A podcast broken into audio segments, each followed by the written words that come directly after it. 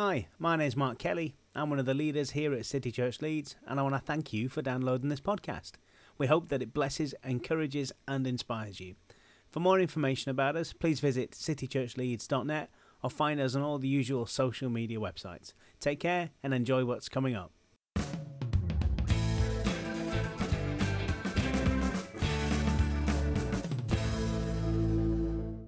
Well, hi. A lot of people here know me already. Those who don't, my name is John. Um, this is my dad and my mum. And I'm going to move over here. This was actually my first church ever. That goes back to yeah, 1993 until 2000. And then we moved to France as missionaries. And my parents asked me to just give a five minute summary on what I've been doing in life for those who I haven't been able to tell yet. Um, so, three years ago now, so in 2011, I finished high school and was going to go to university in Paris. And um, for those of you who know of Bethel School um, or Bethel Church with Bill Johnson and all that, we have strong links with them and we know quite a few people over there. So, I knew about that school. It's a ministry school for nine months. And um, I was hearing about it. And to be honest, at the time, I was a Sunday Christian. I've always been in the church, given my life to God as a kid, but I, around my teenage, I was definitely at church on Sunday doing worship, etc., but then during the week I was doing everything else. And I lived a double life, and I knew it. And I kind of got to a stage where I was like, okay, either I follow God or I walk away from God. I can't do both.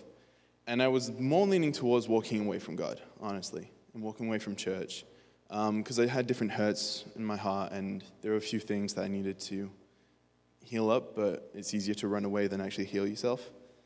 And I kind of got challenged by a few people, especially my parents, who were like, maybe you should just try this school in, you know, Redding, California. I'm like, ah, nine months in California. Eh, I can't go too bad. so I applied, and very honestly, I did pretty much everything I could to not get accepted. Um, you have to do a Skype interview with them, and I pretty much told them all the reasons they shouldn't accept me. Was my 20 minutes with him, and he was like, "Okay, great. We'll give you. Inf- we'll contact you later." Didn't hear anything for two to three months. No idea. So I just guessed they got the message that I shouldn't be there. And I got a message in August saying, "You're accepted. You're actually the last international student to be accepted." And so I went in 2011 to Redding, California. Honestly, with the idea of going for one year, it's a two year school, and just kind of seeing what's happening and maybe I'll connect with God. I wasn't too sure where I was at. And God met me very powerfully. I had no idea that I would spend three months crying on my bed because God was working my heart so much. And that was the beginning of an incredible journey of rediscovering my identity, rediscovering who I was, and understanding that I'm worthy. Seems to be a theme at the moment. I was worthy not because of what I did, but because who God created me. You know, I was worthy from birth. I was born a prince. I was born royalty. And just understanding that it's not what I did that defined me, it's who I was. Um, so that was first year, pretty much in a shell.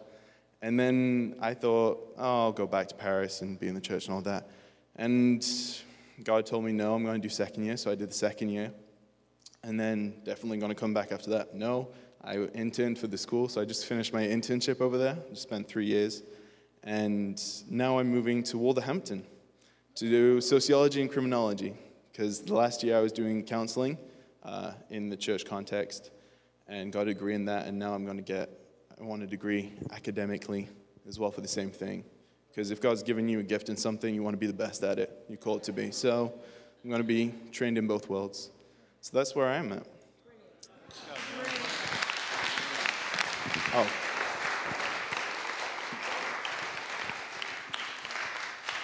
And I have the privilege of introducing, I'm thinking in French, introducing to you my father. Most of you know him. For those of you who don't, um, he's one of my heroes, has been for many years, but ultimately, he is one of the reasons I went after God and one of the reasons I am the man I am today. And hearing stories from different people, he's also someone who's changed your lives, a lot of you, and who impacted you. So he's got a message. He's an amazing speaker. It's actually his gifting, his teaching. So please get notes because he's got stuff to give. Here he is, Steve Blacker.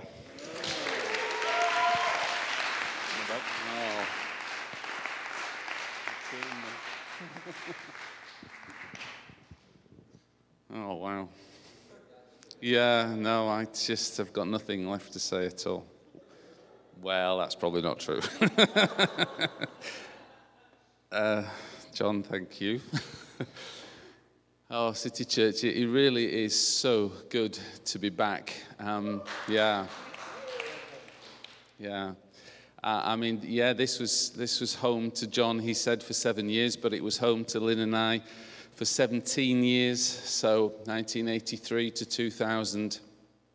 This was the church of our married life. This was where everything took place. And uh, listen, I, have got half an hour or so with you this morning, so I just want to hit some things directly with you and go for this. And apparently, I've not got to move around too much either, so I'll try and manage, do both. Last, last night, Stuart said something very interesting to me because he said that in talking with, with some of you, uh, there had been a sense that uh, in sending people out, which this church has done well over the years, some of these people are going to come back and actually bring a deposit back.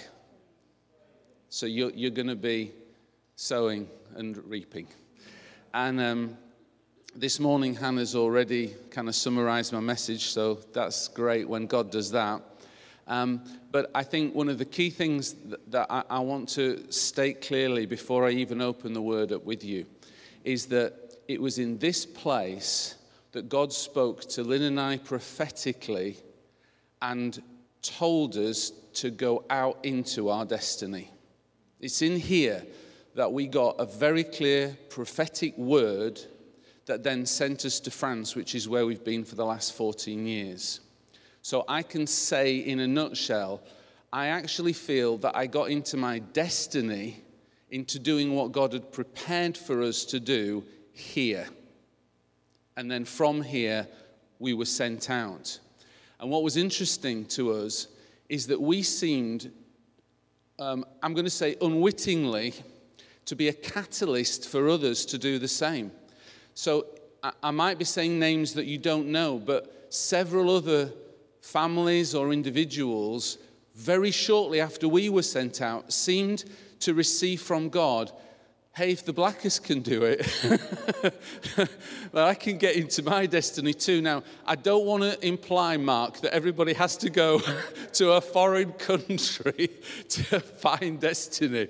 It can, yeah, a big amen. It can, it can be down the road, all right? So you understand what I'm saying. But it's having that deposit of a call. So, just some quick names. You know, Andy and Liz East weren't long until, until they went out, and now they're in South Africa. And Paul and Sandy Beanie followed us out and, and are still there in France and are now in eldership in, a, in the church in South Lille that we helped to plant. And uh, there was Jill Naidajadlo, who I saw last night, who went out on mission to Morocco. And, and there were others too. I'm not going to give loads of names, but I know there are more. And so, what we've got on our heart today is to actually bring you a word that will help you get into your destiny too. And, and I think that's a deposit that we've got and something that I, I want to share with you. So a, we're about to open the word up in, in Psalm 8. If you want to, I don't know if anyone else actually has an old fashioned Bible. Yes, come on. Or, yeah, no, Mark, that doesn't count. I, if it's an I something, it's just not, not the real thing. The sound of pages turning, we need this. In fact, the iPhone should build that in. I want to hear that. anyway, no, no, no, it's all fine. Um, and I will read that in a, in, a minute, some of it anyway. But j- just let me say this that um, working as pastors in Paris, which we have been doing for the last seven years, might sound, I don't know, glamorous or a great call to have from God. But I do want to state that it's been like full on warfare. Uh, we were seven years in the north of France, and that was relatively blessed and fruitful. The seven years in Paris has been hard work and ploughing through opposition and a sense of spiritual warfare. But in it all, what I have seen very clearly is that I'm going to say it this way I have, I have observed that virtually every healthy Christian I know has got the same essential heart desire burning inside of them. They want their lives to count, they want their lives to be fruitful. They absolutely want to see their lives affect someone else's life. They want to share their faith effectively. They want to see conversions. If they can see people healed, that will be fantastic. If they get to drive out demons, that will be wild. But somehow they want their lives to bring kingdom and the love of God into someone else's life. I, I would say that is, is standard for any healthy Christian that I've ever come across. So then the big question is why do we not see as much of that as we all want to see? Why don't I see as much? Because I don't see anything like I want to see. Doesn't mean I've seen nothing. I'm just trying to be real with you. I want so much more. And therefore, I know that many of you want so much more. So, what I want to share with you today is, is based on this principle that um, don't look this up, but I just, you know, Proverbs 23 7 says, As a man thinks within himself, so he is. In other words, just applying that, if you don't believe that you can do great things for God, it's very hard to do them. But if you think within yourself, I can do whatever it is that God is calling you to do, then that's foundational for actually seeing it fulfilled. So the core comes down to what John was saying about he spent a year almost rediscovering his identity. I mean, that is just true. The strength of Bethel, just for any of you who might be inspired at any point, is that Bethel take at least a year to, to sort of penetrate into the very soul of the students there who they really, really are in God. I mean, you have to, you have to fight that in Bethel to not be transformed by the revelation of your true identity in Christ. And so, what I'm trying to say is, I'm excited what, the, about what Hannah shared and about the fact that you're on the edge of moving into something that's going to start making a difference in people's lives, that's going to be like bringing people out of darkness into a light, out of a cave, you know, those things she was saying. And all I want to do this morning is bring from God a sense of how God sees you. So if you want a title, I have written down Believing you are valuable as God's creation. And it's from believing that that you can actually move into the doing. So that's, that's kind of where we're going. And, and I want to read some of just four verses in Psalm 8, if you're there. Uh, I want to read from verse 3. I'm reading in the revised New King James, New King James Bible, okay? So whatever versions.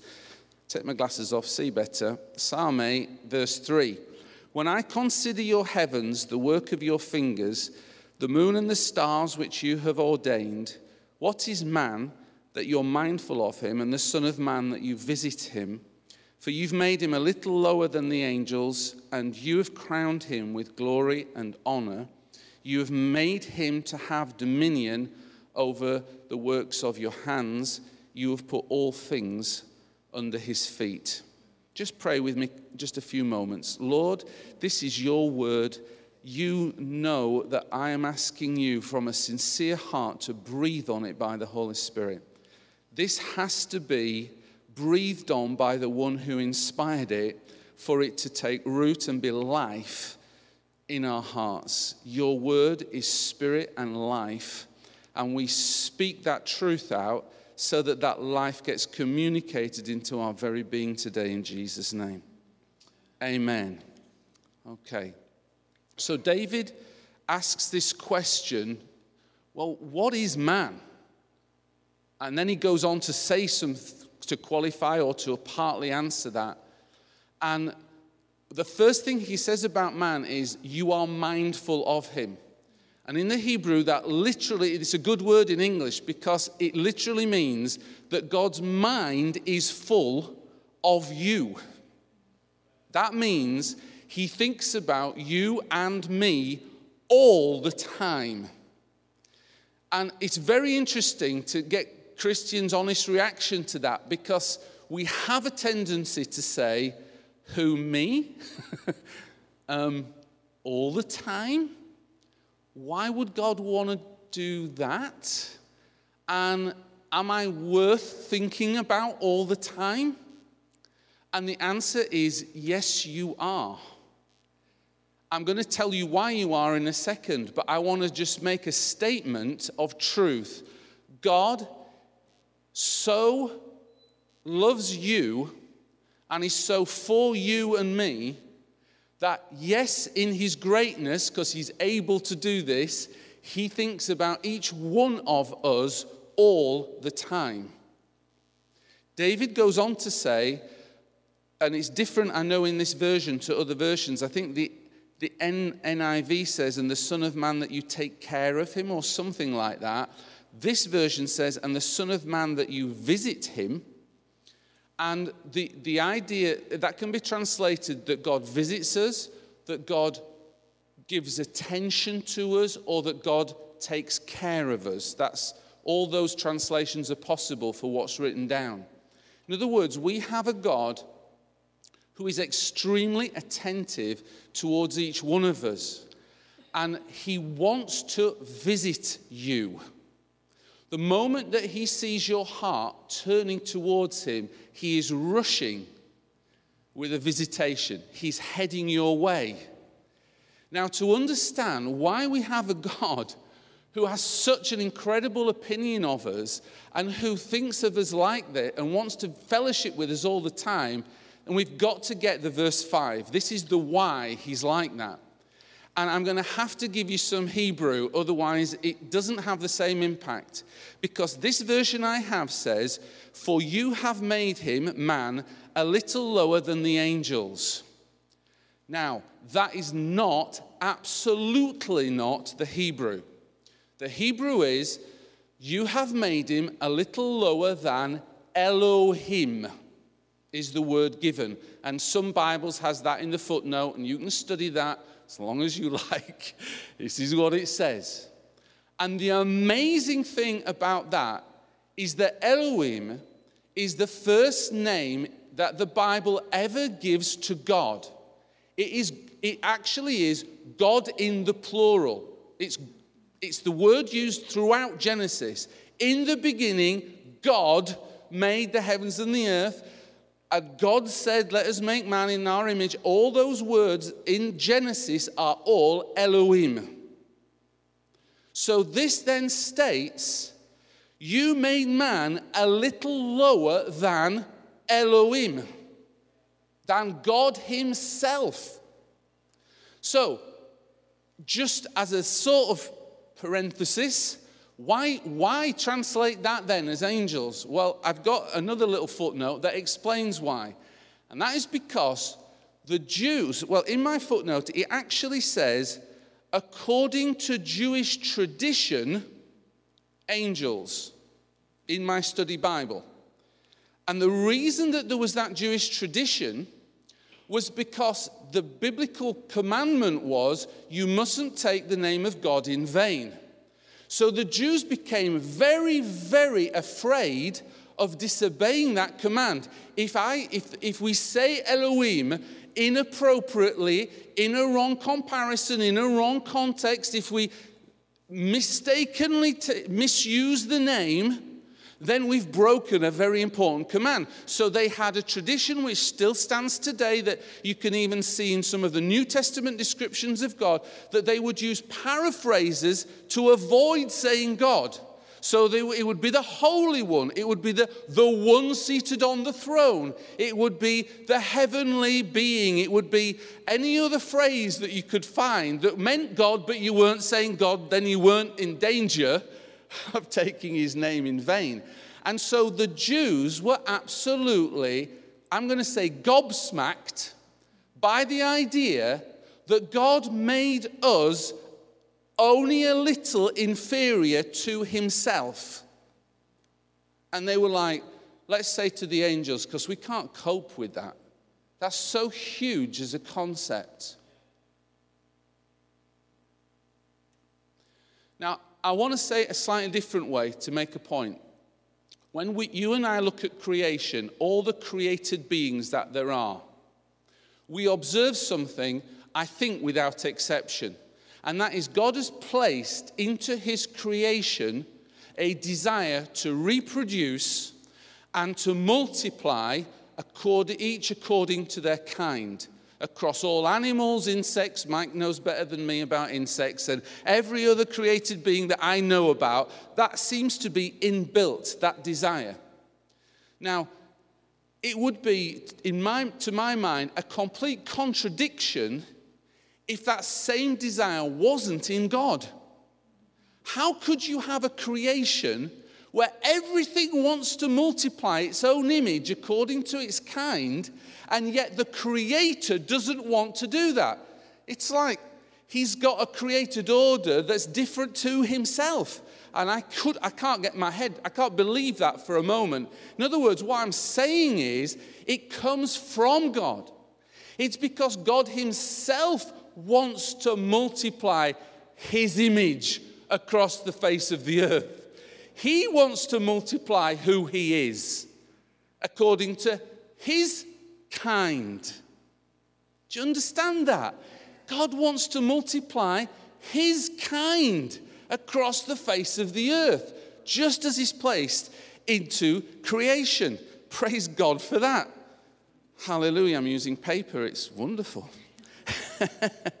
and according to David, God took his finest ingredients, the best he had, and added a, a, a dash of glory and a, a sprinkling of honor, according to the psalm, and crowned you. He just crowned you as his image in the earth. Crowned you. And he says he gave you dominion, put everything under your feet. Now, I, do want to comment on that though, because I'm, I'm going to dare to say, but he hasn't crowned everybody and he hasn't given everybody dominion. And the reason I'm saying that is because you know the story from the garden that in two sentences, man decided that sin was a better idea than obedience gave his authority to Satan. And so Jesus had to come with a twofold purpose ripping that authority back out of the hands of Satan, but secondly, giving it back to man. Not just ripping it from Satan, giving it back to man. That's the purpose. And so I've got another analogy for you, which I'll give you in a minute. But to see it, can you go into the New Testament with me? Into Ephesians 2. And Mark, if there's any water in this house, I would so love a glass or a something. That would be wonderful. Ephesians 2, I think possibly my favorite verse in the entire Bible, so that's saying something. Ephesians 2 and chapter 10, just to, just to underscore what I'm trying to say here. Hey, it's all right, Mark, it's happened. Look at this. This is what stewards have badges for. That's a posh table too. All right, Ephesians 2:10. I'm just going to read it first and then comment on it. For we are his workmanship, created in Christ Jesus for good works, which God prepared beforehand that we should walk in them. Now, I love the word workmanship in the Greek. I don't know if it's in your study Bible, it doesn't matter. Forgive my pronunciation, all Greek people present, right?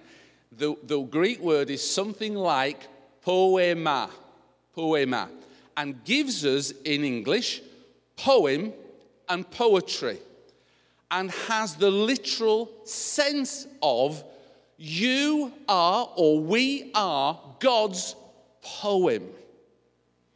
We are God's poetry. In French, we are God's chef d'oeuvre. Said that for the French people present. we are his masterpiece. We are his love song in this world. And is it, if that's not enough, just try and get your head around the verb that follows. I'm going to have to say this until I know you've understood it. It says that we are created in Christ Jesus. Created. It's an amazing verb. You were not just saved from hell when you became a Christian. Something incredible happened inside your spirit, and God created you differently, or we might say, recreated you in Christ Jesus. And we sing that old song, I am a new creation, no more in contact. And it's like, what does that mean? it means that a creative act happened inside of you when you received the Spirit of God. You are totally not the same. So, the analogy, and listen, this is, this is not a great analogy, it's to just make this one point. I want to try and say it this way I want you to imagine that everybody on earth created in God's image, and that is true of every person, created in God's image, is like a blank CD. Every person, there is something, and I know it's not true, just get, get with the image only. There is just something about every single human being in, its, in our form that is made in the image of God.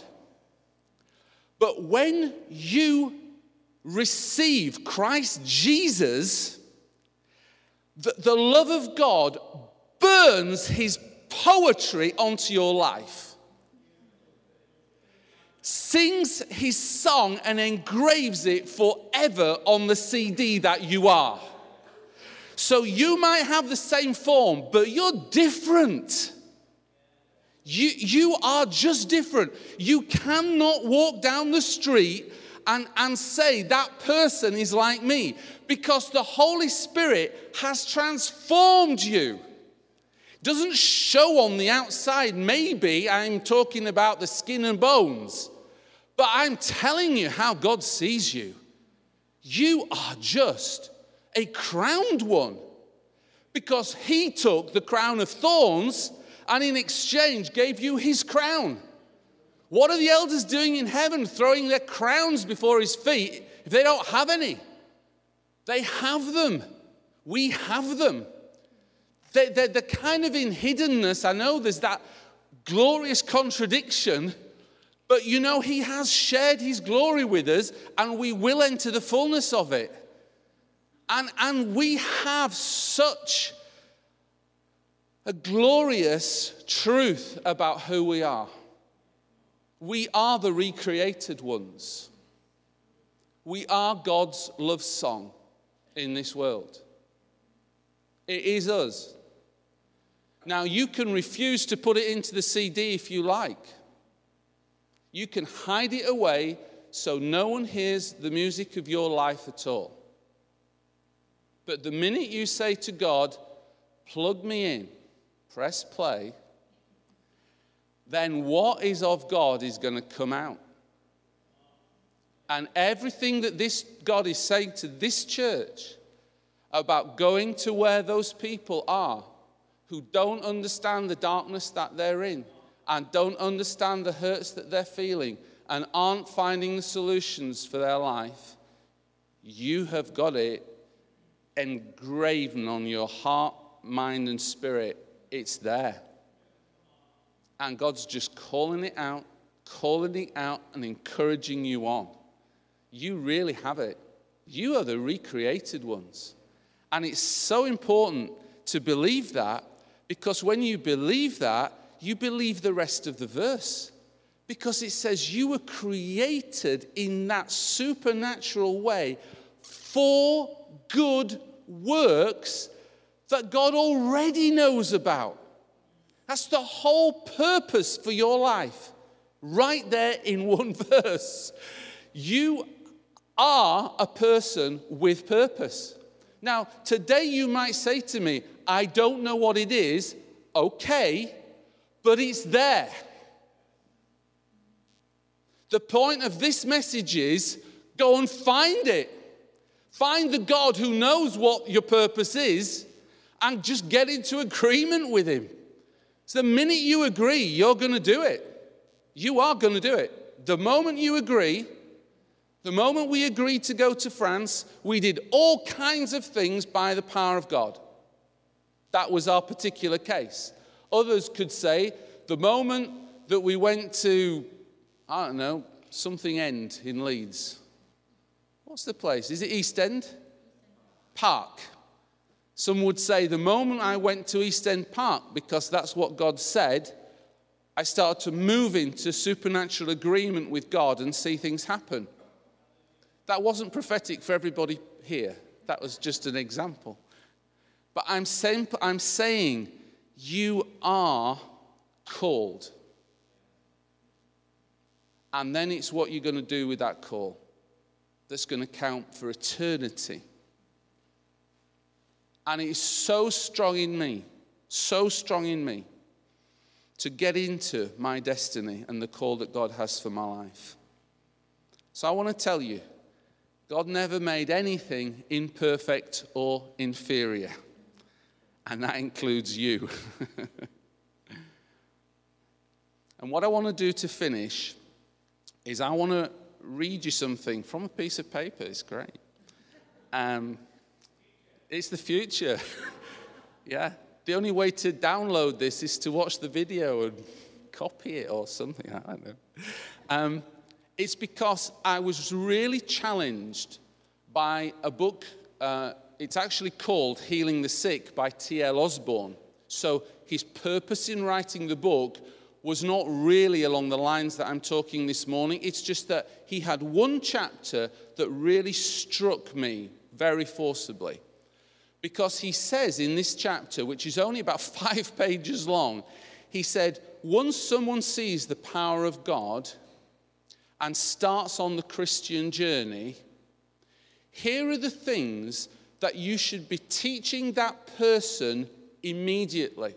So, what I'm about to read out to you, in his opinion, this is like step one of the Christian life. And when I read it, I was like, Wow. I'd like to have known that step one some time ago. It's like awesome food. and so just let me read it and let me just forewarn you about one thing. It's going to take me maybe, yeah, not even five minutes. But he finishes with a prayer. And that's how I'm going to finish. He suggests read this prayer out loud. He says that in the book. Now, I want everybody to be comfortable. So I'm saying to you, I am going to read that prayer out loud. And if you want to say it out loud, repeating it after me, you can do that. And if you want to just meditate on it and let it be in your mind, you can do that too. And then after that, if people want prayer, John Lynn and I would love to pray for you on this whole thing of getting into destiny and your call and what God has for you. But just let me read these things first. He says this the bottom line of positive and stable self esteem is when you can say, I accept the value that God has placed on me. It's the start point. When you do that, you will then cooperate with God to develop the best possible you in this world. Then he makes five statements about what he calls self value. And you understand that means determined by God, the, the value God places on you. Self value will rid you of all jealousy because you will never again want to be anyone else. Self value will wipe out inferiority because you are in God's class of being. And He in you is greater than any person or any power outside of you.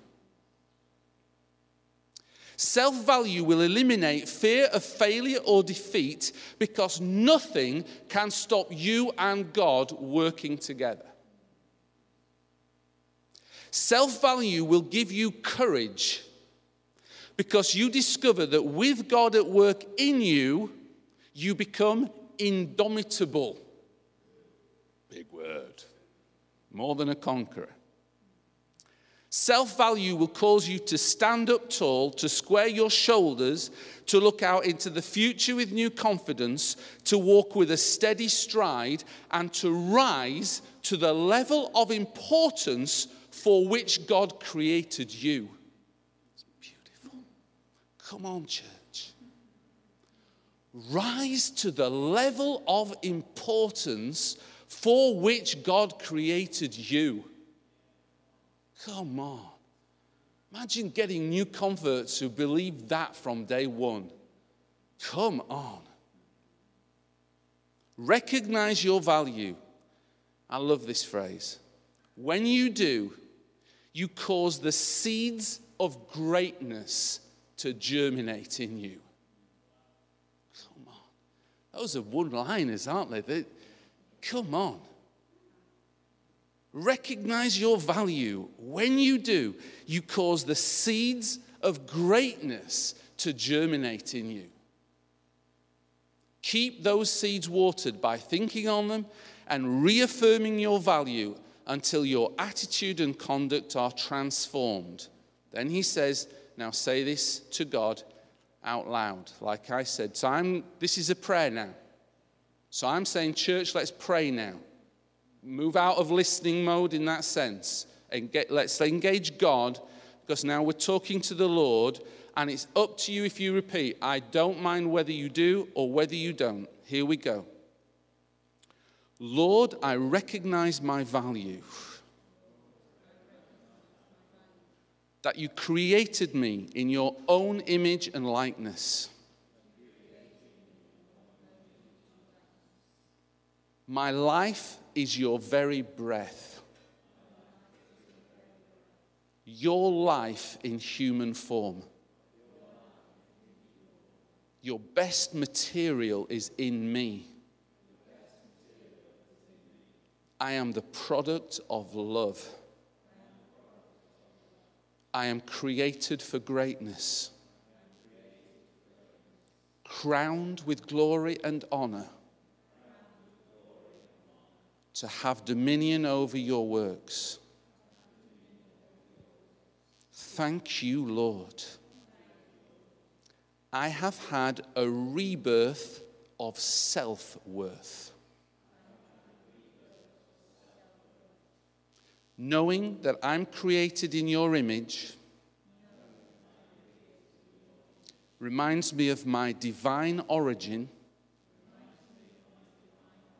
of my high purpose,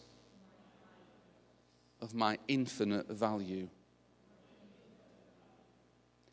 I shall never again depreciate the me that you value so much.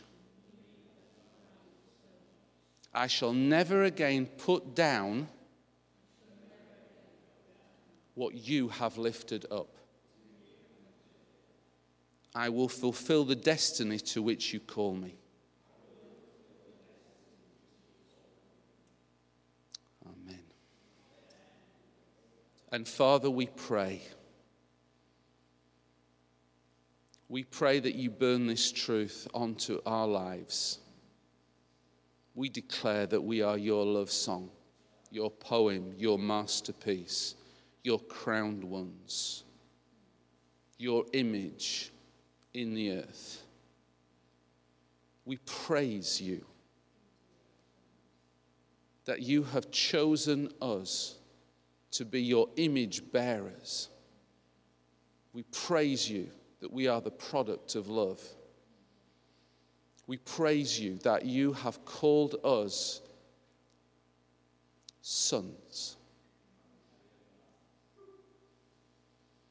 And Lynn, John, and I pray, Lord, for this precious people who we love with your love and we declare will enter the good works that you have prepared in advance, that they should walk in them when you recreated them.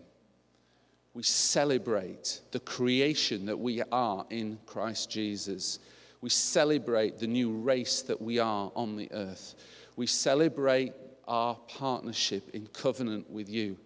We celebrate what this church will accomplish, knowing who they are, knowing the love song they carry. We bless this church in your name. We thank you for the great things that will flow out of this body of people who are the body of Christ.